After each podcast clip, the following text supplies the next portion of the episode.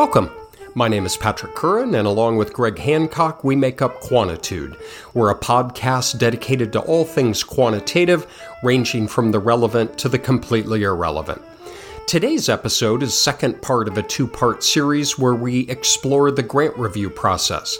In part 1, we talked about the infrastructure of NIH and IES and how you submit a grant and it travels through the system. In today's episode, Greg and I talk about how we approach grant applications from a reviewer's perspective and how we write reviews and recommendations that we have for people who are writing their own grants. In addition, we talk about A Thousand Monkeys, Stages of Grief, Southwest versus Spirit Airlines, Grousing Old Men, the word however, Red Bull, and banana peels. We hope you enjoy today's episode. Welcome, Greg. We are back to part two of our two disc set on grant review. The sequel in 3D. Uh, no. Okay, all right, fine. Okay. Okay. Last night I was looking through some things and I found what I thought was kind of a cool puzzler. I have twin teenage daughters and one of my girls brought this to me and we were talking about it and it sounded very fun and I thought I would pitch it to you. Oy. And we will allow listener oh, man. Notice singular. We uh, will allow listener your mom to think about it as well. Mrs. C. Right, this is yet another in uh, the case that is being built uh, against us for plagiarism of car talk guys.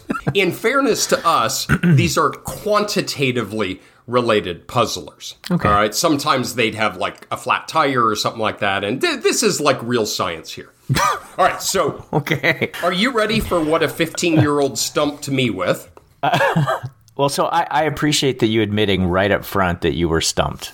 So that's good. All right, good. I'm ready. I'm ready. Bring it on. Okay, you yourself, you are going to be the focus of this. Okay. And, right. and, do you want me to listen to the whole thing or do you want me to interrupt you when I know that I'm not going to understand stuff that you're saying? So you mean like you did just, just now? Just now. Okay. Yeah, why don't you just keep doing that? Okay. Because if you didn't, I would think there was something wrong with your audio feed and then I would be worried about that. All right, you are going to hire somebody to help you. So you're going to hire an RA and you need seven days of work. Mm-hmm. You are going to pay them one gold piece a day. All right. Now here's the trick: is your RA demands okay. that at the end of each day they be paid in full for how many days they worked. So on day one, they go home with one gold piece. On day two, they go home with two gold pieces. Mm-hmm. Throughout the week, you can't prepay them, you can't postpay them. They have to go home with exactly that many gold pieces. Now, you have a grant from IES and as part of the funding, they gave you a single gold bar, all right, as they often do. so it has seven numbers separated by six equally spaced little marks. So there's number one and a little mark, number two and a little mark, all the way down to seven. All right, so single gold bar numbered one to seven with six little marks in between each number. Now, here's the challenge how can you pay your RA the exact amount each day using the fewest cuts possible on the gold bar. So you know you could do it if you cut it into seven pieces. right? so there are six cuts, you could just give them a piece each day. But that's not the answer. The answer is what are the fewest number of cuts? So every day they could go home with that many pieces of gold to do your work that you then put your name on and says was your own. So I will ask a couple of questions but then I think we have to leave it to our listener, right? That's exactly right. So I don't want to give away the answer, which right, I, right. You wouldn't I, want to do that, I, and I wouldn't either. No. After I googled the answer, right, I wouldn't want to give that right. away. But my first question is: Do they need to be the same size gold pieces that the people take when they, the student takes in your they head? They don't have to be the same like dimensions. So okay, they're just marked does the student have to hang on to the money or can they spend it when they get it? I'm not clear on that part. They cannot spend it until the week is complete. Okay, so that as true to form, the students won't be able to eat for a while. Is that correct? Yeah, well, that's part of being a student. So okay, all right. No, I'm just checking. you know if you're overly obsessed with eating, maybe you shouldn't go to grad school. Good. All right, we're on the same page. So I will give my answer to this sort of, but I don't think it's going to mess up your mom while she's trying to figure this out. Okay. How many cuts would I make? The answer is none because I have an admin who handles all that kind of stuff. All right. Okay. Done. So my answer is zero. But let's see if someone else has has, has a, a better answer. So just to clarify, Yeah, yeah. you would use your admin to cut the IES bar to pay your RA to do the work that you're going to take credit for. So I hear so much envy in your voice. I I don't have an admin, It is- and I don't have an RA, and I don't have a gold bar. yeah. Okay. Yeah. All right. So we leave the problem out there for our listener. And will you grace us with a solution the next time we come together? Yes, I'll Google it between now and then, and then self righteously tell you what it is. Okay. uh, because it's on the screen in front of me. Excellent. Yep, give it a thought, and uh, next episode we will tell you what the answer is. Um, and it doesn't involve your uh, administrative assistant. Okay. You work at a state university. How do you have a, a- an administrative assistant? I know things, man. Jeez. So this is disc two of our prior uh, uh, episode, which we hope you were able to join us. And and if you're waiting in midstream, uh, this one is a standalone, but uh, you could pop back and listen to it, uh, the earlier one, if you're so inclined. What the pair of episodes are focused on the grant review process, and we looked at National Institutes of Health and the Institute of Education Sciences. And in the prior episode, we talked about what's the infrastructure, how does a grant kind of travel through the system, what are the different review groups, and how does it end up on somebody's desk to review. In today's episode, we're going to say, all right. I'm assigned and Greg is assigned our reviews. We have our grants. We're three or four weeks out of the review system. How do we approach it? What do we look for? What do we value? What do we raise concerns about? And so that's today's episode. Wow, that was really nice. You you thought about this, didn't you? Um, right now, I'm watching YouTube videos about cats, and so that was. Okay. Don't ask me to repeat it. Have you ever in class said something like the direct interpretation of this, and then you say this long thing, and then a student raises their hand and says, "Can you repeat that?" Yeah. And my answer is always no. That that was Not- it. there's man. no that chance. A, that is Right. a one and Not a thousand monkeys typing at a typewriter could could possibly come up with that again. That's my standard answer. Is no, I cannot. If Uh-huh. No. you didn't get it the first time, I'm sorry. Okay, no, that was, that was very very nice. Um, so we're at disc two. Uh, we we used the example last time of the wall. Um, for those of you who are old enough to remember Pink Floyd, The Wall, uh, we're on disc two, which I will just let you know, appropriately has some of the following songs. Is there anybody out there? Com- Comfortably numb, of course Okay. and run like hell. so those those are on disc two. So there you go, mom. Comfortably numb. Okay, buddy, you want to start us off? What do you do? You get a pile of grants and you sigh when the email comes into your inbox. What happens next? Yeah. Um, denial, right? I'd let other things pile up on top of it, and it's it's like an unpaid bill when you get an envelope in the mail. If you still get mail bills, and then it just sits on the table in the entryway of your house, whatever, and you walk past it each day, and there's that. Oh God, I got to deal with that. I got to. So that's the way I feel about having the grants in my inbox. Um, so I'm, I will tell you. After the you know five stages of grief or whatever that I go through, Elisabeth Kubler Ross. I know that. I never get past anger. I just No, I you, you- except that you bargain when it comes to COIs. I think that's your bargaining eh, stage. Okay, that's fair enough. Yeah, I yeah. bargain out of a place of anger. Yeah, right. Well, so I can talk about how I approach the review process, or I can start with the criteria that that the agency with which I'm most familiar uses, IES. Should we talk about just criteria and general scoring systems to start, Yep. and then Talk- dig in? Tell me your bit? rubric. What are the scoring rubrics? Okay, so um, at IES, on each grant proposal that we get, there are four criteria. One is significance, another research plan, another personnel, and then resources. And I think those are fairly self explanatory, and we'll probably delve into each of those a little bit when it comes to some of our recommendations. Uh, and then there is an overall score that you will assign. The scoring system at IES is you just want to slap somebody. I, I'll I'll just, I'll just, there's just no other way around it. Well, I can't, I can't imagine. You know, was it like the last thing on a committee's agenda, and people were just like, "Yeah, okay, that's fine, that's fine." Um, Got to catch a plane. yeah, yeah. So the for each of the criteria, what you're going to do is assign a score from one to seven, um, which is reasonable enough. Where a one is that it had it was poor, whether in terms of significance, research plan, personnel, resources, all the way up to a seven, which is excellent. And then you assign an overall score. And the overall score is not on a one to seven scale. You know why? Because that would make too much sense. it's on a one to five scale. Okay, you can adjust one to five, but you know what? Let's make this more interesting. Let's flip the direction of the scale, shall we? So now a five is poor and a one is outstanding. So you got to keep all this in your head when you're a reviewer going into all of the scoring. All right, what about you? Okay. that one's hard to top. I have to admit, begrudgingly, that almost entirely I feel very good about NIHs, and I think it's mm-hmm. very thoughtful and very consistent. There is one overall numeric, and then there are five subdomains that we do. So the first one is overall impact, and they give a very clear description the likelihood for a project to exert a sustained, powerful influence on the field. Mm-hmm. All right, so I like that. So it's like a holistic umbrella, just the overall impact.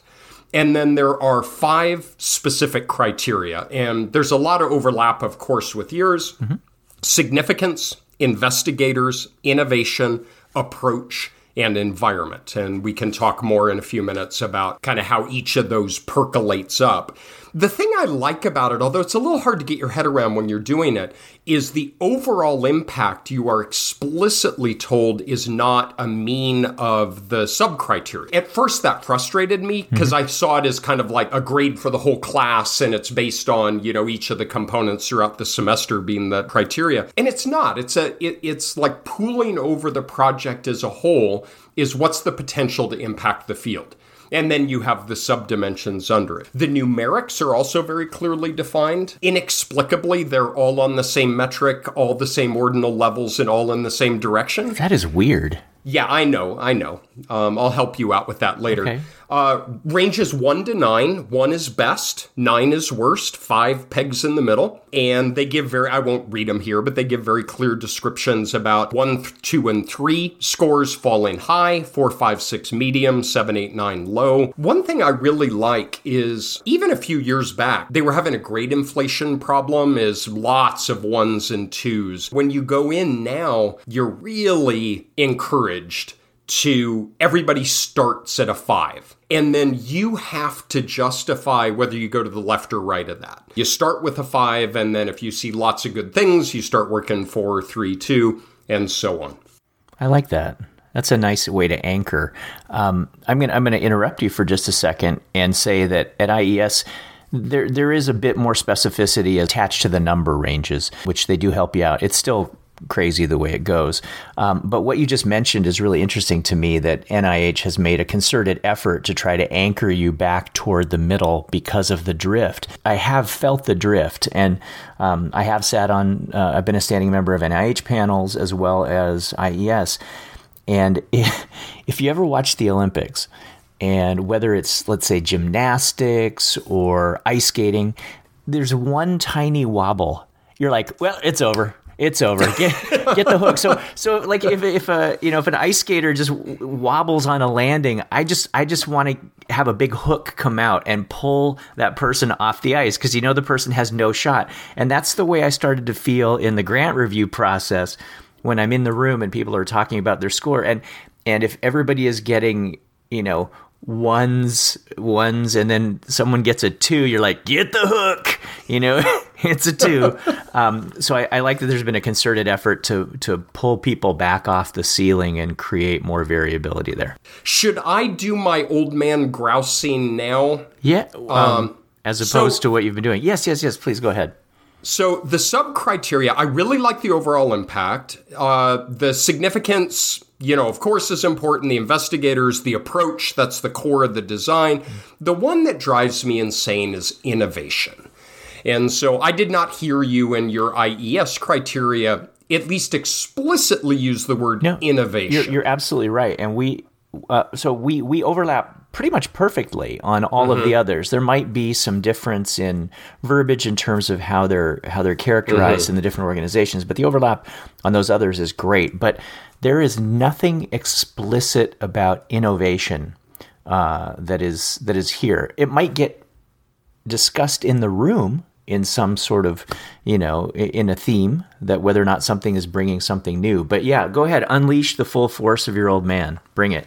There's a whole subdimension of innovation, and I won't describe. They've got, you know, a, well, actually, let me see. I've got my pile of papers. Does the application challenge and seek to shift current research and clinical practice paradigms by utilizing novel theoretical concepts, approaches, or methodologies? This drives me insane because as I write a grant, and I've been mm-hmm. very fortunate to have a number of them from NIH, mm-hmm. you know that this is an important element, and you literally have a subparagraph with a heading innovation, and you talk about how you're doing a way in, in you're doing your project in a way that nobody's done before. All right, now travel with me for a moment. I love Southwest. I will fly them forever and ever. All right, so you get on a Southwest and you settle in, and the pilot comes on. And he says, Welcome to Southwest Airlines. We know you have choices in the airline industry, and we are glad that you were able to join us today. I am very excited because today we have installed a wholly innovative system on our aircraft. It's never been used before, no other planes have it. No other airline uses it. And today we are going to try it out. And so we are so glad that you're here to join us for this experience. What the hell? You would never get on an aircraft in your life if every single plane you got on was a paradigm shift in innovation. It drives me a Wow. little insane because I would rather fly Spirit Airways. But anyway, I'm just saying. seriously, I would still take the innovation than on Southwest. All right, it's close. But, oh, great. Now we're going to get sued by Spirit Airlines. Uh-huh. I am not anti innovation. I am not anti advancement. But we are intellectually slapped to say how every project is somehow doing something that nobody has ever done before. And so there's my old man grousing. I will set that aside for now. Yeah, that's a well. I I think it's reasonable grousing. It's a it's a really hard and nebulous standard, and even maybe just misplaced in so many ways. You know, I, I don't need I don't need something to be shiny and new. I want it to address an important question and do it in the most proper way. Whether it uses a, a brand new, whether it uses a 787 Max or wait, what's the plane that we should 737 Max. For God's Max. sake. I'm sorry. Hancock. Sorry. Can I talk? Yes, you're Okay. back on. All right. Thank you. For those of you who don't know, Patrick has a master switch where he cuts off my microphone so he doesn't always let. Okay, I'm back. It's a control issue, and I realize that, but you know, Wow. go with it. Okay. Okay, so anyway, now we have our criteria, we have our numerical rubric. The very first step for both of us is to procrastinate and deny. Yep. All right, so you get the email, delete it as soon as you can, and uh, scramble to go teach class because you procrastinated about that. At some point, though, fear kicks in and you got to start doing these. So, what do you do? Yeah, so I even though I'm aware of the criteria and they're sort of floating around in the back of my head, I don't use them as a filter to go through each grant. What I will do instead is just read it almost as if I were reading any other manuscript that I have to review, and I start making notes. You know, I like this. This could be strengthened. What about this issue that you haven't thought about? This makes me worry about this, etc. And so I come up with what amounts to a review, and then I'll read it again and I'll do the same thing. I won't read it again in the same day. Um, I'll probably go back and you know I'll do this with all of the proposals, and then I might come back to them a few days later, a week later, depending on how much time I've allowed myself. Um, and I'll make actually a fresh batch of notes that usually overlaps really highly with what I had. Uh, and then I have all of these things that I have to do something with. And for me, it becomes a cut and paste activity. Uh, it becomes a matter of me saying, this is really about significance, this one over here is more about resources, etc. Th- then, what I also realize, though, is that there are some areas that I might not have been attentive to. Uh, so if I uh, if I left something out here and there, the way the IES review process works is that you also can't just be uh, a grumpy old man you can't just complain about stuff. They also want you to address in each of the criteria what some strengths are. Um, so it might be the case that you have just really, really hated some aspect of the grant, and so you've got this massive block of comments in the, you know, the needs improvement side, but you still have to say something nice. And and sometimes I'm really hard pressed to say something, you know, and it usually comes out to something more generic like um, this is an important problem that is worth, you know, that is worth addressing. Blah blah blah. Um, on the other hand, sometimes I have really really nice set of uh, of things to say that fill up the very positive box, and I and I don't have something negative to say. That often happens when it comes to evaluating the personnel. It looks like a great research team, and so I will just put in the in the you know needs improvement box that um, I have nothing nothing to add here. Does it work something similar for you? Exactly the same. It's good you said that about strengths and weaknesses because I, I didn't clarify is we get as reviewers a template uh, to fill in uh, for your review. And so it has those the overall impact and then it has the five criterion that I described. Each one is uh, has subsetted into strengths and weaknesses, mm-hmm. and it's nice. NIH has really streamlined and tried to standardize things where they really encourage you to use almost a bulleted kind of list. So instead of writing a long narrative, you have a box and it says significant score equals, and you put your score in of one to nine and then it has strengths and there are bullets and weaknesses and there are bullets and you kind of do a greatest hits you know two or three things that are most salient you described exactly the process that I do. I will kind of wait till I, I, like doing these in the evening. I don't work at home a lot, but in grant review, I, I sometimes do. The kids will go to bed, and I'll put a little, you know, Miles Davis on the stereo and and uh, get a big glass of ice water, and just sit down and read them from front to back. So you still have and, energy in the evening after the kids have gone to bed to do this. Good for you. Yeah. See, I would say it's because I don't have the energy. It's like, okay, I have now the bandwidth. I'm tapped out. I think, what can I do? Grant review. You know what it is more? Um, I don't do well when my thought process is interrupted. And uh-huh. so if I try to do it in my office, you know, I'll read two or three pages and then somebody will come by or the phone will ring. You know, I have such a tenuous grasp intellectually on anything. I don't want to like break that current. But yeah, I'll do it in the evening. It's Good nice, quiet, relaxed. And so I'll read it as I would a manuscript and do exactly what you described. I'll make notes in the margins, but I do get a holistic sense of the grant and then just as you say i'll move to the template and i'll move the different mm-hmm. you know positives and negatives to each respective square that i'm supposed to write it into. Do you think about the holistic score? How do, how do you think about that relative to the criteria? I know that you said the scoring is is meant to be pulled apart but do you think about it like this was really a good grant and then that filters how you look at things at the criteria or do the criteria more inform the way you think about things holistically I have a pretty good sense of my feel about the grant as a whole before I turn to the criterion. Mm-hmm.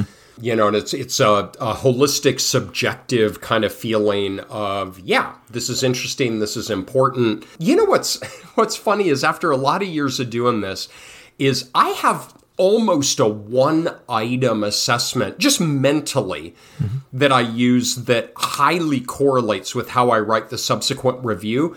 And that is, do I want to see the outcome of the project? These things are so hard as you give reviews. The same, same thing with uh, article reviews is, you know, a, a, lot of times you never know what what becomes of a, a project, what becomes of a, a, an article. I'll finish reading a grant and I'll have this sense of, oh, that's really cool. I would like to see what they find, or eh, you know, I I'm fine not to see the outcome of this project. Mm-hmm. And it's either because it's kind of uninteresting or maybe not optimally designed or just not addressing a question that I find that important. And so I find that as a real motivator of could I teleport ahead in three years? Would I want to see the key paper that came off of this or not? Well, what I will say on that point is that, and this is going to tie into where we're going, that a lot of that is going to fall on the authors themselves to make you want to see the results of their study, right? If they can't sell it, they've got one shot. They have to sell it to you, the reviewer. So part of, I mean, part of it could be that you don't bring content, you know, as much content knowledge to it to go, ooh, rhesus monkeys, you know, or whatever, whatever you're reading the review. I have actually been on a panel where I had to review. I mean, theoretically, I could have been on a panel that could have been. Okay, I'll just shut up. Uh-huh. Right. It was actually submitted by rhesus monkeys. wow it was it contained the solution to your gold bar problem, which was inc- incredible. Anyway, uh, that's that's my tie back. Thank you very much, everybody. Anyway, no, what I was going to say is that it's really incumbent upon the researchers to try and uh, help you contextualize why this has value. And for me, you know, I sit on two different types of panels. I sit on uh, methodological panel, uh, where I do bring a lot of the content knowledge there, and then I sometimes sit on panels that I'd characterize as more applied, where I'm there as a methodologist. So so you know if if someone tells me we're we're teaching kids to read you know who am i to say that this is unimportant? And i might or might not care about that particular intervention uh, but but i still think it's up to the reviewers to uh, or up to the writers to characterize their project in terms of importance. So i so it's not all about you. It's a you should put some of the burden on them i would say and I totally agree. And just to clarify for younger folks, that's not to be taken as you somehow have to slap lipstick on a pig to make it. All my grad students know I have a die-hard rule that nobody is allowed. There are two things. You can't leave a banana peel in a trash can in my office. That's like a zero tolerance. and you can't say anything is sexy. You can't say, this is growth mixture modeling is sexy like I will immediately terminate you from the program and saying that. So it's not what Greg is saying is not that it's on you to like somehow sell it in that kind of way. It is designing a study and identifying a question that is important, engaging, and interesting. And it's not Greg and my job to distill that out of the application. You need to lay it out in a way that's unambiguously clear to the reader. I don't know. I think you're a little rigid on the banana peel thing. But yeah, yeah, I think I, that's. I can see that. That's. but it's my okay. office, so there you go. All right. So I just made a little list, and maybe we could go back and forth about things. And yeah, I don't. Okay. I don't have any great order to these. I have some that are broader, and I have some that are more specific. Um, but let me just throw one out there that drives me crazy, and and Maybe it falls in the significance section. Maybe it falls more in the design research plan section. It doesn't really matter. It still just annoys me. Um, and that is that usually in a grant, someone has to lay out very specific aims. And sometimes they're called goals, sometimes they're called aims, but, but it really defines the, the framework of the study that's going to be done. One of the things that drives me crazy is when the aims or the goals are so dependent that the later ones can't function if something goes wrong in the early ones. And I'm going to give you a variation on that in just a second. But uh, imagine someone has as goal one, and this might make sense to listeners, it might not, but imagine we're going to do a latent class analysis to try to identify, you know, the classes that exist, blah, blah, blah. And then all the subsequent aims presume the existence of those classes you know and my question is well what what happens if you don't get those classes? And the whole thing falls apart. So i don't like these kind of house of cards uh, designs. I see them too often. Um, another one that's related to that is when one of the aims actually can wind up undermining another one. And here's an example that might make sense to some folks. When they have let's say in aim one they're looking at the relations among a set of variables and and the whole buildup to their study has been about moderation, about how the relations might differ in different groups and all of that. And then they get to a subsequent aim where they say, and now, and we're going to look at moderation of things. And So, my take on that is if you think that some variables moderate these relations, or if you think these relations function differently in different groups, males, females, etc., then the whole group analysis in my mind means nothing. I don't need to see that. I don't need to know that X has a path on Y when you don't think the path of X on Y applies to anybody you think it applies differently to people in this group, that group, or people with different levels of things. So sometimes the aims wind up sequentially undermining the ones that have gone before to the point where, you know, where I don't I don't actually want to know the results of the first ones because you yourself don't believe them in the subsequent aims. So I so I'd like to see my, the overall message is a really good coherence among the aims that they work together they don't undermine each other uh, so I, I don't know if that if that ever comes up on your radar or not. Very much so, and and I completely agree with that, and it actually taps into a smaller uh, thing that I look for that is directly related to this. I learned almost all of my life philosophy from Clint Eastwood. uh, you know, watching the old spaghetti westerns and then and then the Dirty Harry movies. And a classic line is is that you have to know your own limitations. I think that exactly holds here is in any application, what are you really able to do? What are you not able to do?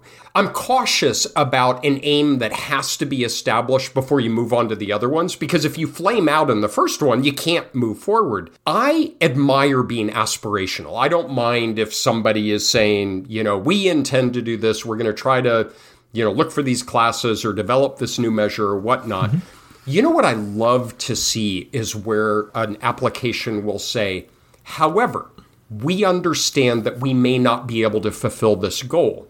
If we are not, we will do the following. And you have a backup plan. And I really like backup plans. Oh, that that to me is a symptom of a very well thought out proposal. That they have their plan B and their plan C. Um, articulated as well. I, that's a great one. I didn't even have that on my list, but mm. but hmm. that's something I um, I really do like to see. Thanks for bringing that up. So a bigger ticket one. Um, I went to grad school at Arizona State University about 142 years ago, mm-hmm. and um, I don't know how many years of schooling I've done. You know, a dozen, 16, 21, 24 years of school. I can say the best class I ever took in 24 years, and I can say this without hesitation, was at ASU in my first year of grad school, a guy named Clark Presson. He is still at ASU, and he taught research methods. Mm-hmm. It was the best class I've ever had. One of the things that he just hammered into us, it was a good old Cook and Campbell class. If you don't know who Cook and Campbell is, go figure it out. 1979 was their classic, and then Will mm-hmm. Shadish rewrote it. So there's a Shadish Cook and Campbell 01, I think, maybe. I'm forgetting the exact uh, date.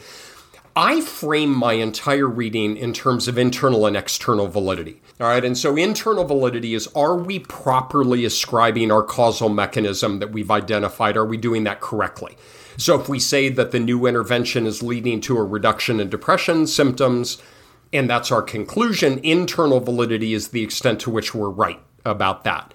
Um, we undermine internal validity is if children were allowed to self select into the treatment, and then we saw a reduction in depression symptoms, but it was because of some child level characteristic that governed them going into treatment and not the treatment itself, right? So that's internal. External validity is the extent to which we can generalize our findings across person, place, and time. You can get into some really wonderful discussions about the hydraulic balance between internal and external validity because often as you increase internal validity, you actually decrease external validity because you're becoming more and more specific.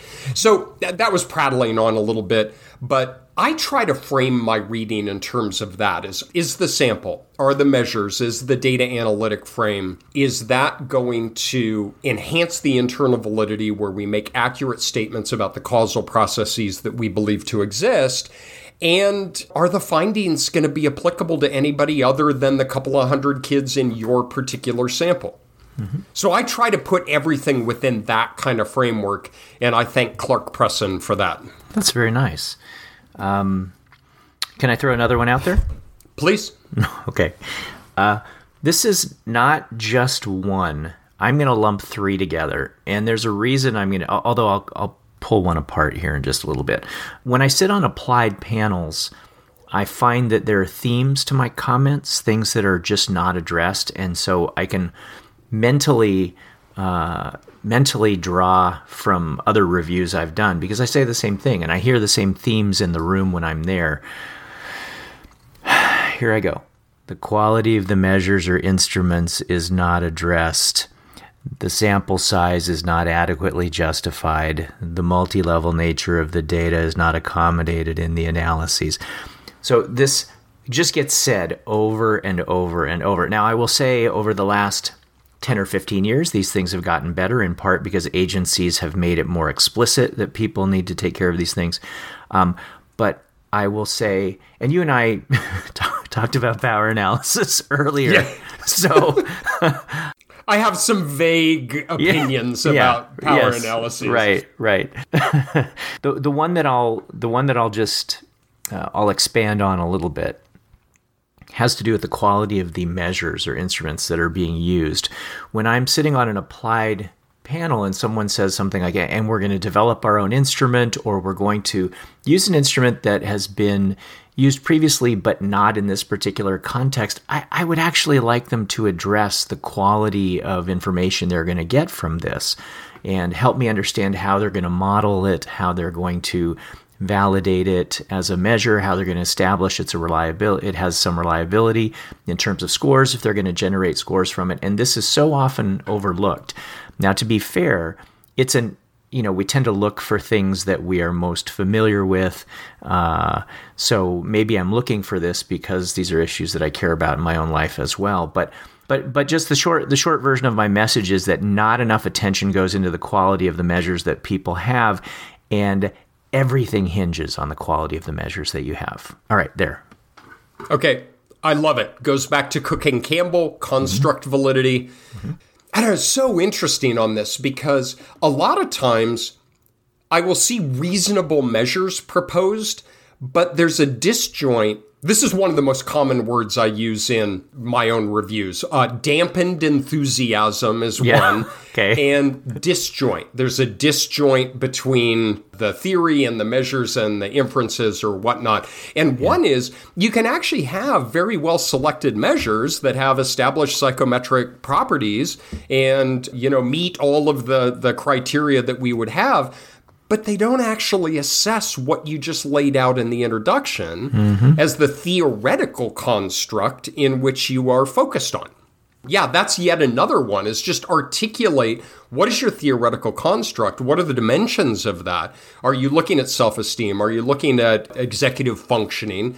And then how are you going to select items that are going to assign numerical values to observations in some principled way? Yep. To me, that's just fundamental, right? It, it's fundamental. And it's one of those things is you blow measurement and you're done right? Mm-hmm. There's some other things you can work around, write around, talk about. But if you get your N by P data matrix and those numbers don't represent what you think they do, or they do it in some way that is not psychometrically appropriate, you're finished. Nothing else matters. All right, that was point one. What's point two for you? No, I mean the three the trifecta was the multi-level nature of the data, the justification of sample size, uh, and and measurement. Those are just the things that I routinely see. But the but the only one I really wanted to drill down on uh, was the measurement one. So I, I hand the baton to you, sir. So let me think here. You know, they're they're the the typical ones. The sample, you know, is it that's the external validity part again. It's all Cook and Campbell, man. It's just go get Cook and Campbell. All right, here I'll grouse a little bit as an old man about the statistical analysis. Oh. And what do you mean, oh? I thought it was like about the neighbor kids or something. With oh, their... no, we'll get to that. Okay. We'll get to that in a moment. Uh-huh. Another disjoint is between the hypotheses, the theoretical model and the proposed hypotheses, mm-hmm. and then the statistical models that are proposed to empirically evaluate those hypotheses. So, one of my beliefs is a lot of us in the social sciences, educational sciences, we're repressed novelists. I mean, think right now, whoever is listening, how many of you have thought, I, I could write, I could be an author, I could, you know, I'd love to, when I retire, write my first novel. All right or have or have drafts of it sitting or, on your laptop right now. I'm just saying. Okay, Star Trek fan fiction doesn't count. Shut up. But Shut up. But we don't do that, or at least those of us who are stable enough, we don't do that. And so what we do is we put it into our grant applications and we put it into our, our, our manuscripts and we write about waxing and waning forces and about circular vortexes that strengthen with time. That's one of my favorite. Are an increasing circular vortex where behaviors become more and more coalesced over development. I've read about these things. And then a two by two ANOVA is proposed to test the circular vortex. Like I said, I will never ever criticize someone for being aspirational. But I will say I admire the hypotheses set forth here. Mm-hmm. However, there is a distinct disjoint between the nature of the hypotheses made and the mm-hmm. analytic plan that will be used to test these. If I had a drawer full of rubber stamps of my most common critiques, one of my most common is the data analytic plan does not map well onto the aims and specific hypotheses. And that would dampen your enthusiasm. That would dampen my enthusiasm for the project in its current form. Yeah. wow.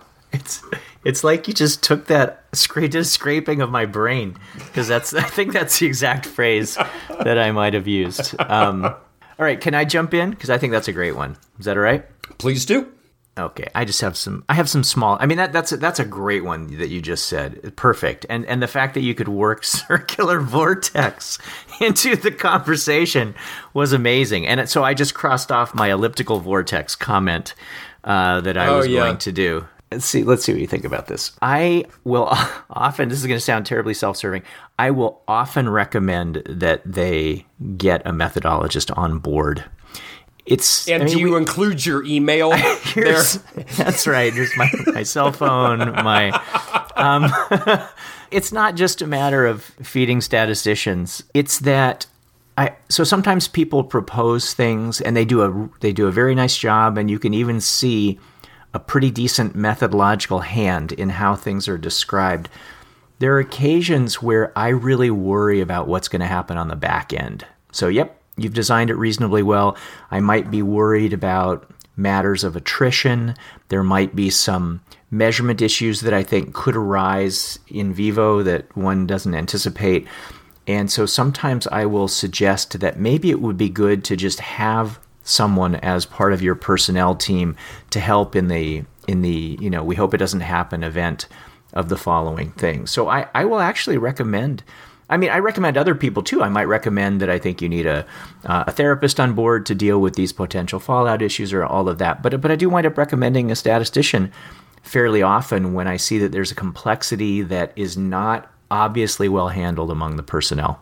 Yep, I totally agree. And sometimes I will cast that, as you say, in more of a team science kind of perspective. The whole field is moving toward you need a group of experts who, you know, especially as we drink the neuroscience Kool Aid and, mm-hmm. and, you know, you need a, a kind of some biological neuro expert, you need a quantitative expert, you need a clinician to help with issues that may arise. And so I I completely agree on that. Do not say it takes a village. Please do not say it takes a village.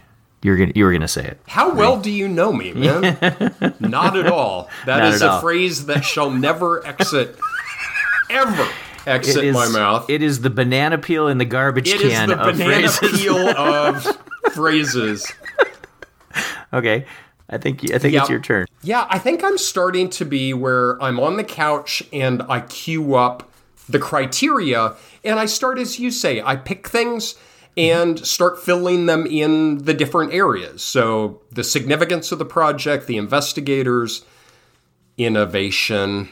mm-hmm. We are so excited today. We're going to see if we can get to Los Angeles on one engine. It's never been done before. Uh-huh.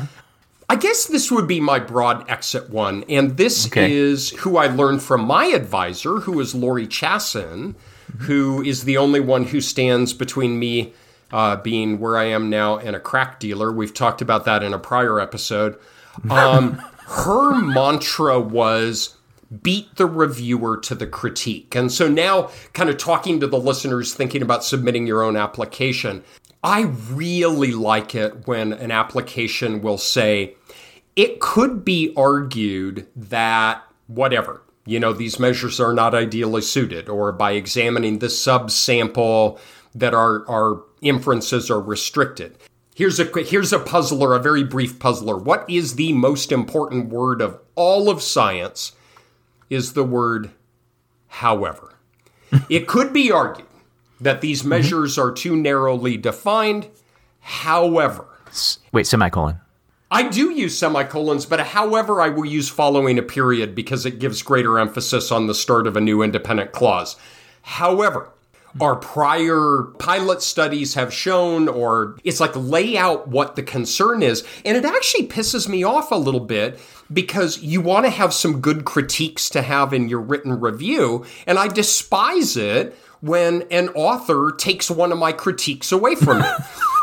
I will write out uh, measures may be too narrowly defined. And they say, it could be argued that our measures are too narrowly defined. However, if these don't work in the way that we anticipate, we will aggregate these in a broader construct and use these in the analysis. And it annoys me because I have to scratch that one off and come up with something new. So if you're writing a grant, beat the reviewer to the critique because some authors will try to bury it, right? And it's like, mm-hmm. no, embrace it what is a potential limitation, identify it, and then tell the reviewer why it's not a limitation. That's a nice suggestion. I like that. I have a, a bunch of little things that I'm just going to vomit up. And uh, that I just feel like I have to say them out loud, but but I don't know that any of them needs uh, needs any expansion. But but I'll feel better. So this is more of a therapy session for me. Can I just can I just barf them up at you? Vomit away. All right, sir. This is our new special edition Greg's emetic response to okay. grant review. So go ahead. All right, here we go. Uh, let's see. In the resources section, that's what we call it resources, you call it environment, I believe.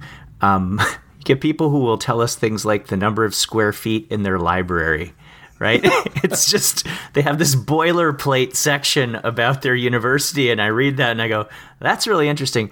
but I have no idea what at all that has to do with your particular grant. So people who fail to make a connection between the resources they have at their disposal and the actual project to me is annoying. Don't do that. Don't tell me about your library. Tell me about what you've got and what that how that comes to bear on your uh, on your project. That's chunk one. um, with regard to personnel, if you are a more junior scholar who doesn't have a ton of experience in the area that you are proposing uh, to do research in, I'm okay with that, but sometimes it's a good strategy to have a senior mentor serving on a panel that you have assembled or a, a board of mentors that you have. Um, I, I, am very positively disposed toward young scholars really aiming for the big grants. I think that's a wonderful thing, and you and you obviously don't have a huge track record behind you, but having people in your corner is a is a very useful thing. Let's see two, two more two more quick beefs. Go, go for it. Um, I know I'm I'm on a roll. You'll um, feel better. So, sometimes I and this this one will you know be a little bit at odds with something that we said last time, where we're not you know, we shouldn't be commenting on funding. That's not really our job, but I'm going to tell you something that irritates me anyway because I need to say it out loud. And that's when someone is proposing a secondary data analysis, which I don't mind. I don't mind that data are out there and someone is proposing money to do a secondary data analysis. But when someone is saying that their secondary data analysis is going to take them three years, two new computers, three GAs, and, and all of it, I'm, I, I, I don't get it. I, I genuinely, you know, in year one, we're going to clean the data. What, what? You know, if they're video, if they're videos that are being transcribed and coded and all that, okay, that I get. Um, but if it's really a data file sitting somewhere, then I don't understand this three-year plan to do something that you could do in a long weekend with a case of Red Bull. That's all I'm saying. Okay. Uh, all right. The the la- the last thing that I need to say is for God's sake, get copies of successful proposals before you write a proposal. Mm. Know what they look like. Proposals have a feel, they have a vibe, they have a look about them. And everybody at the table can look at a proposal and know that it's written by somebody who has never done it before. It looks awkward. And, and, and I don't I don't want to put a whole lot of undue emphasis on the shiny graphics and all of that. But the way that you carefully bring certain aspects of what you're doing to the to the reader's attention, the way you highlight certain things. You might bold something, you might underline it, not overkill, um, but the way you lay it out really shows a maturity, shows that you you know what you're doing. So get copies of successful proposals. They can be in wildly different domains, but you will find commonalities among them. Please, please, please, my advice to anybody out there is learn from those. Do you feel better now? Oh my God. Yes.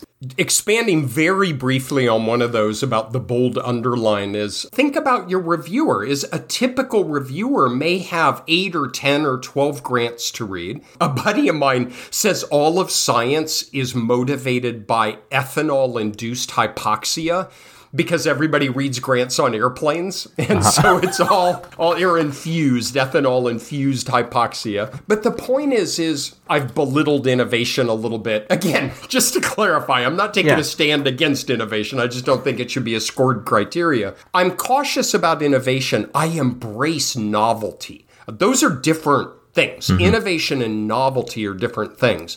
And I got to tell you, when I write my own grants in bold italics underline, I will say, if successful, this proposal will make three contributions to the literature that do not currently exist. One, two, three. Don't have the reader distill these from the text. A lot of our science doesn't go past eighth grade. It really doesn't. And we all learned in eighth grade, we were taught in writing a paper tell them what you're going to say, say it, and tell them what you said. That is an outline for a $5 million grant. Don't make the reader and or the reviewer have to work for it right? Lay it out for them so clearly. Do some of the highlighting for them so that when they come back and look at the proposal certain things pop and you are in control of that uh, so i i like what you're saying a lot Well, and you know, Greg, you can go even one step further. You can actually do that in a way to give the reviewer some language that they can use in their review. So you can say, Our approach is characterized by three specific strengths.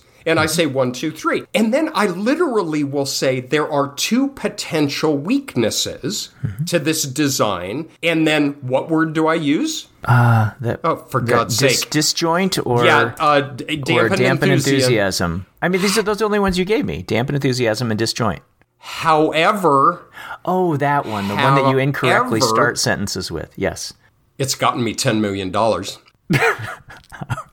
capital h baby These are the reasons why we do not believe these weaknesses offset the unique mm-hmm. contributions by the grant. And then the reviewer, who is on final approach to Washington, D.C., as and is frantically filling out, can mm-hmm. say under approach, this project is characterized by three strengths. You actually can give the reviewer language to help them evaluate your project and then communicate it to the broader group.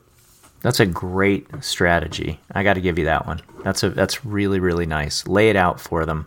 Um, help them say what they what they need to say, and to preempt the problems that they might have. Going back to uh, what Laurie told you. And so that's it. I go fill up my water. I I uh, flip over the Miles Davis album, and I go to the next one, and I just keep picking away at it. Lather, rinse, repeat. You got it. That's Yeah. all I got, man. You got any like parting words of wisdom? No, I think I think I hit For my once? parting my. uh, well, what do you want? Parting words or wisdom? I yeah. I think I think just. I think just getting the copy of uh, copies of successful grants I, I, is just a recommendation that I'm gonna that I would like to be my final recommendation. Yep, I agree completely. So that's all we got today, folks. As always, we really appreciate your time and uh, joining us. We hope you found this of some interest.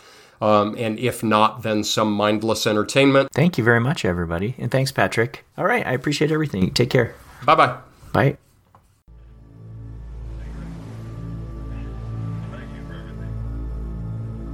Is there anybody out there?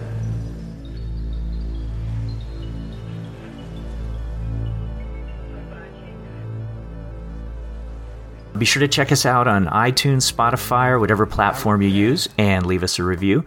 Uh, and be sure to tell your friends. Oh, also be sure to check us out on Twitter, where our handle is at QuantitudePod.